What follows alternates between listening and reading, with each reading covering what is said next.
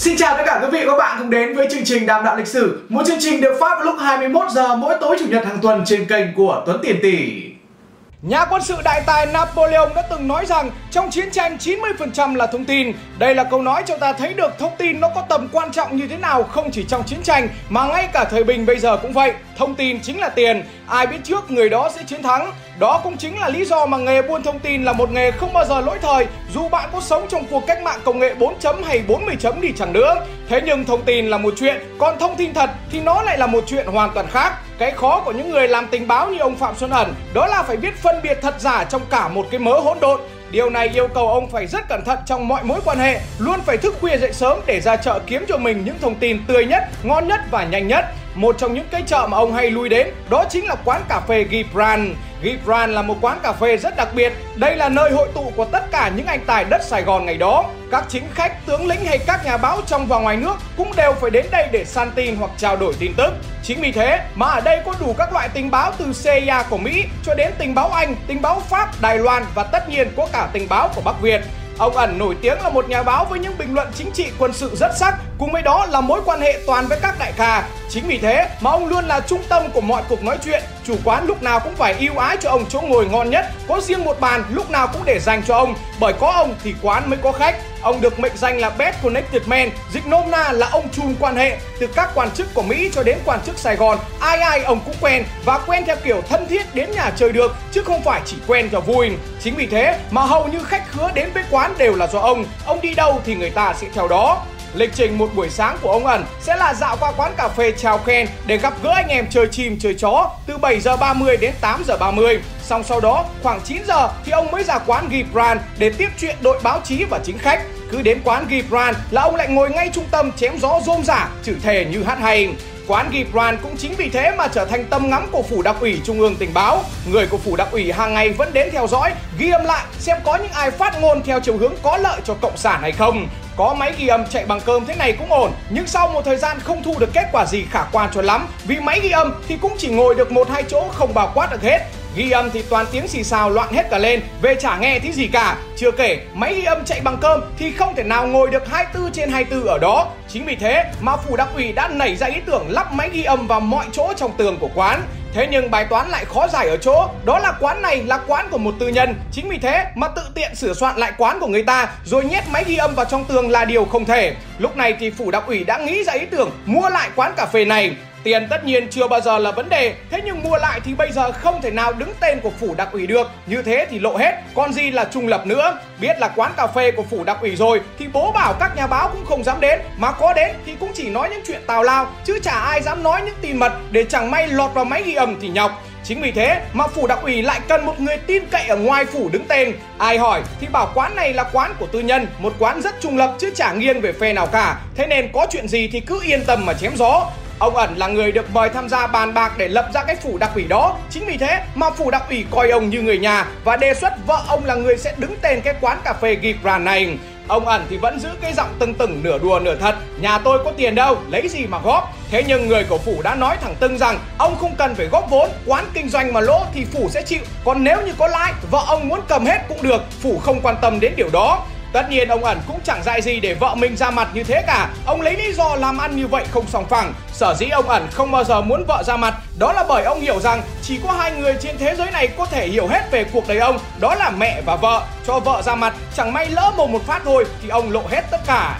Cuối cùng thì quán cà phê đó cũng bị mua lại một nửa để làm tiệm bánh mì. Ai đứng tên quán này thì ông cũng chẳng rõ. Thế nhưng ông ẩn thừa hiểu, đã mua được lại, đã sửa sang được lại thì chắc chắn là có máy ghi âm ở mọi chỗ trong đó rồi. Ông biết điều này, thế nhưng không làm sao mà nói ra được, chỉ lặng lẽ quan sát. Vì nói ra thì tự nhiên mọi người lại đề phòng, dần dần chẳng ai đến đó nữa thì lấy tin kiểu gì. Chưa kể, chẳng may phủ lại loan tin trong quán có máy ghi âm thì tự nhiên lại rách việc. Chính vì thế mà ông ẩn cũng đành kệ.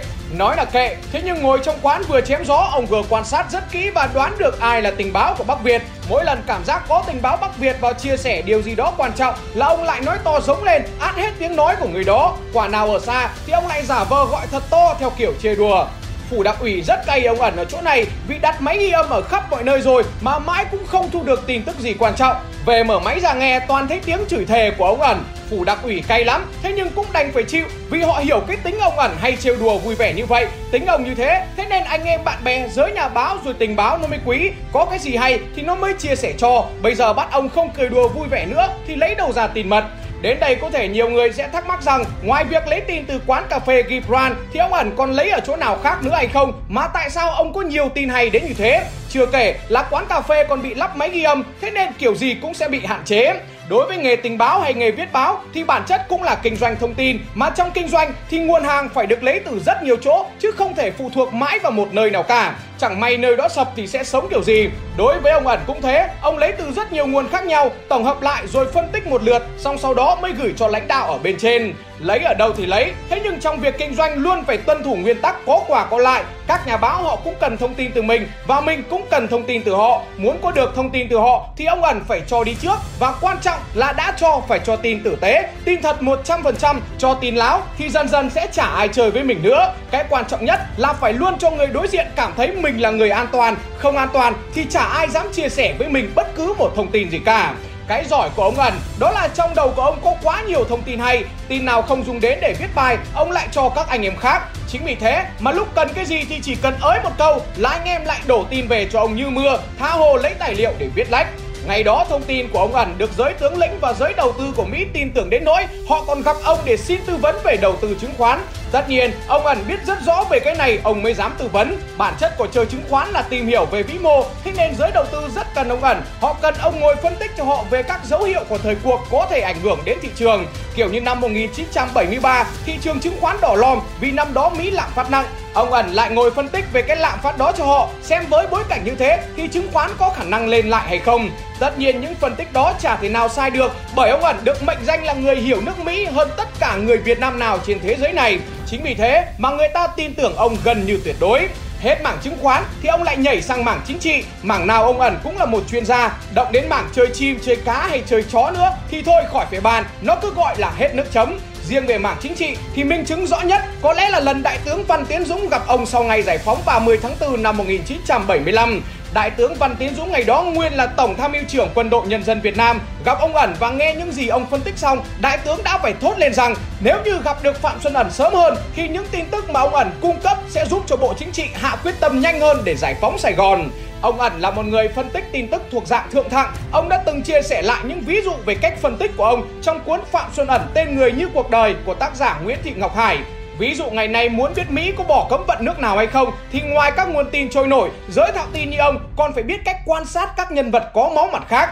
Ví dụ như ông chủ tư bản cách xù cỡ David Rockefeller và một chủ báo lớn có ảnh hưởng chính trị ở Nhà Trắng là bà Graham. Trước kia Rockefeller được xem là hoàng đế của Hoa Kỳ và bà Graham là nữ hoàng của Hoa Kỳ. Đây là hai người thế lực mạnh nhất nước Mỹ. Nhìn vào động tính của hai nhân vật đó là mình có thể biết được các quyết định quan trọng. Họ đi đến đâu, họ gặp ai, động cơ của họ như nào, phân tích kiểu gì cũng sẽ ra. Đấy là những cái mà chỉ có giới thạo tin nhiều ngẩn mới có thể biết để theo dõi và phân tích được. Hoặc có một cách nữa để lấy tin, đó là theo dõi hoạt động của các cận vệ xung quanh các nhân vật máu mặt. Như hồi tháng 11 năm 1960, Ngô Đình Diệm đã bị đảo chính hụt. Hãng thông tấn UPI cho biết chỉ trong 3 ngày, Diệm đã bắt tới 30.000 người. Sài Gòn lúc đấy nóng hơn bao giờ hết. Nhiệm vụ của những người làm báo như ông ẩn đó là phải làm thế nào để biết được bao giờ Mỹ có ý định thay đổi đường lối, thay đổi người đứng đầu bộ máy. Muốn biết được điều này thì phải trả lời được câu hỏi xem khi nào thì Mỹ sẽ thay đại sứ ở miền Nam. Thay đại sứ tức là thay đổi đường lối, lúc đó thì Diệm chắc chắn phải được cho ra nghỉ. Ông ẩn cần phải tìm hiểu xem bao giờ thì đại sứ Northing sẽ phải rời sân. Giới tạo tin làm việc trong các tờ báo lớn tất nhiên cũng biết việc mình sẽ phải tìm hiểu là gì. Thế nhưng quan trọng ai là người có thông tin chính xác và nhanh nhất mà thôi. Làm báo nhiều ngần, bắt buộc cần phải có tính quyết đoán, đôi khi còn làm may rủi nữa. Biết tin Mỹ sắp thay người rồi, ai cũng dự đoán được điều đó. Thế nhưng không ai biết Mỹ sẽ thay người vào phút thứ bao nhiêu của trận đấu. Cái giống lờ mờ như vậy thì lại phải đi điều tra nghiên cứu thêm. Mà nghiên cứu thêm thì coi như đánh bạc. Lúc mình nghiên cứu xong mà các báo khác nó đã lên tin trước rồi thì nghiên cứu làm cái gì nữa. Sớm muộn cũng bị đuổi vì tội hóng hớt kém. Thế nhưng nghe bập bõm được vài câu, thế xong viết vội vàng luôn cho nhanh mà chẳng may tin tức đó nó sai một cái thì thôi coi như đi ăn cắp, mất hết uy tín của tờ báo đó luôn. Chính vì thế mà đối với những người làm báo như ông ẩn thì lúc nào cũng bị áp lực vừa nhanh mà lại vừa phải chuẩn. Các tờ báo lớn của Mỹ, Anh, Pháp ngày đó cạnh tranh nhau cực gắt. Chưa kể là còn các tờ báo của Nhật, Đức, Ý, Na Uy hay Thụy Điển cũng nhằm nhẹ nữa. Chính vì thế mà áp lực đối với ông ẩn là vô cùng lớn. Trong khi các nhà báo khác đang điên đầu đi khai thác thông tin chưa biết phải viết như nào thì ông ẩn đã làm luôn một bài thẳng tưng rằng một tuần nữa nọ tình sẽ về nước. Một thông tin làm chấn động cả Sài Gòn, nội các của Ngô Đình Diệm đọc xong ướt hết cả đúng quần. Bọn Mỹ nhìn thấy cũng không hiểu tại sao những tin mật như này lại có thể lọt ra ngoài sớm đến thế. Không ai hiểu ông ẩn đã lấy tin ở đâu mà có thể viết chúng tim đèn đến như vậy. Rõ ràng là đại sứ Mỹ ở miền Nam ngày đó thì ông ẩn không đủ đẳng cấp để tiếp cận rồi. Thế cuối cùng thằng nào đã khai ra tin này với ông ẩn? Bọn Mỹ điều tra mãi cũng không biết là lọt ra từ đâu. Có gọi ông ẩn lên hỏi thì ông cũng chẳng nói Vì đó là nguyên tắc của ông. Không bao giờ, không bao giờ ông nói ra thông tin ông có được là từ đâu. Nếu buộc phải trả lời thì ông sẽ nói rằng ngồi quán cà phê chém gió. Xong nghe vu vơ một thằng nào đấy ở quán cà phê nó nói Rồi về viết bừa lên như vậy. Ai biết là nó trúng Ờ à, làm gì nhau. Không tài nào có thể tìm ra được bằng chứng để mà kết tội rồi bắt ông ẩn được. Mãi sau này nghe ông chia sẻ thì người ta mới hiểu được tại sao ông biết những thông tin như thế. Hóa ra là do ông phân tích từ câu nói của những người cận vệ đại sứ Mỹ trong một quán ăn. Ngày đó thì cứ tối đến là các ký giả lại tụ tập ở một quán ăn của Pháp, có sàn nhảy, có dàn nhạc chơi đoàn hoàng, cứ vừa ăn tối lại vừa uống rượu, vừa nhảy đầm, vừa trao đổi tin tức với nhau. Trong quán này thì cũng đủ các thành phần kiểu như quán cà phê Gibran và đặc biệt là đội ký giả hầu như quen mặt nhau hết.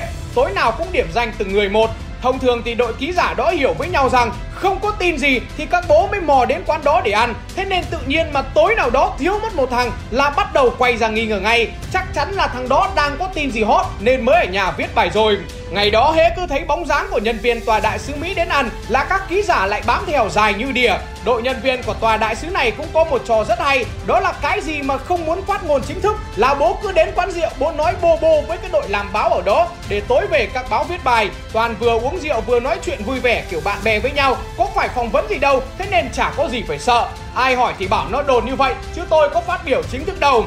Ông ẩn rất hiểu cái bài này của đội đại sứ Mỹ. Chính vì thế, hôm đó ông đến quán từ rất sớm để xem nhân viên của tòa đại sứ có đến ăn hay không. Đang ngồi thì tự nhiên ông thấy thằng bí thư của đại sứ nò thình đến. Một thằng mới ngoài 20 tuổi, cao to, đẹp trai. Mọi hôm nó ăn mặc rất đàng hoàng nhiên nay ông ẩn thấy thằng này ăn mặc khá cởi mở Áo yếc lại toan chim cò các kiểu. Đã thế lại còn đi cùng một em đào người Việt rõ sinh đến nhảy đầm. Cũng có tí quen biết do hay chạm mặt nhau trong quán Ông ẩn liền cất giọng hỏi Này, nay mày làm sao mà ăn mặc lôi thôi thế? Lại có cả em đào đi theo nữa thế này là sao?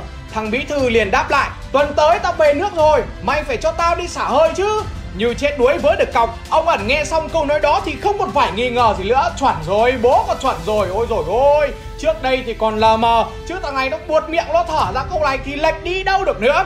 Chính vì thế mà ông ẩn lên ngay một bài trên báo Reuters rằng Một tuần nữa Northing sẽ về nước. Một tin tức mà khiến cho tòa đại sứ Mỹ như phát điên phát rồ. Ai cũng khẳng định rằng trong tòa đại sứ Mỹ này có thằng đã làm cho báo chí Chỉ đen một cái là không thể nào tìm ra được ai. Tờ báo Reuters của ông ẩn ngày đó hay có những tin tức giật gân như này. Chính vì thế mà bị theo dõi 24 trên 24 Mật vụ của phủ tổng thống và CIA ngày nào cũng ngồi trâu trực trước cửa tòa soạn Giả vờ là uống trà đá bắn thuốc lào Để lắng nghe xem có ai bàn tán gì. Đếm từng người một xem có ai lạ mặt ra vào tòa soạn hay không. Khổ mỗi một cái, đó là theo dõi mãi mà không thấy điểm bất thường gì cả. Thế nhưng không hiểu tại sao, tin mật như thế vẫn bị lọt ra ngoài.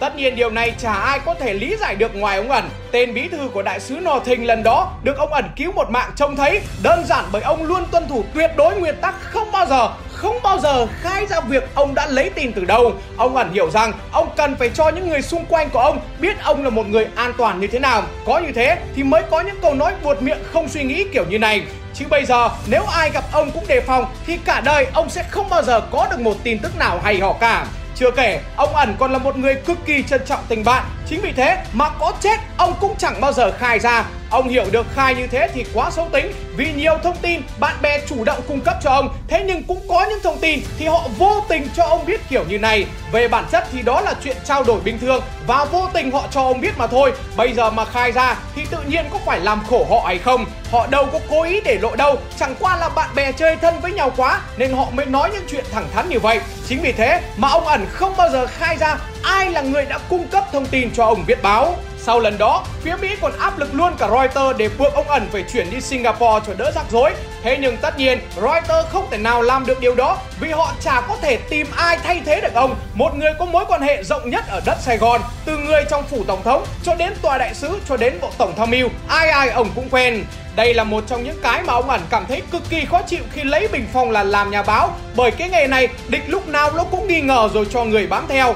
Ông ẩn luôn luôn phải che đậy bằng cách cho bọn nó thấy rằng ông bới móc thông tin như vậy là để phục vụ cho nghề làm báo của mình, chứ chả có dính dáng gì đến chính trị hay chế độ gì ở đây cả. Chỉ có thế thì ông mới có thể thoát được. Thế nhưng còn một cái nữa còn nguy hiểm hơn khi làm báo như ông, Đó là phải đối mặt với những tin tức giả không có tin thì cũng dở. Thế nhưng có nhiều tin quá thì lại còn dở gấp đôi. Vì lúc đó lại phải phân biệt được đâu là tin thật, đâu là tin giả. Tung tin giả lên một lần thôi thì coi như xong, lộ hết trần tướng. Chưa kể lại còn ảnh hưởng đến uy tín của tờ báo đâu nữa. Vậy ông ẩn đã làm thế nào để phân biệt được nó? Tất cả sẽ có vào số sau, được phát vào lúc 21 giờ chủ nhật ngày mùng 3 tháng 10 trên kênh của Tuấn Tiền Tỷ. Vâng và chương trình đàm đạo lịch sử ngày hôm nay xin phép được tạm dừng tại đây. Xin cảm ơn sự quan tâm theo dõi của tất cả quý vị và các bạn. Hãy nhớ like fanpage đàm đạo lịch sử cũng như subscribe cho kênh Tuấn Tiền Tỷ để kênh của em sớm đạt được 1 triệu 500 nghìn người đăng ký đấy xem nhé.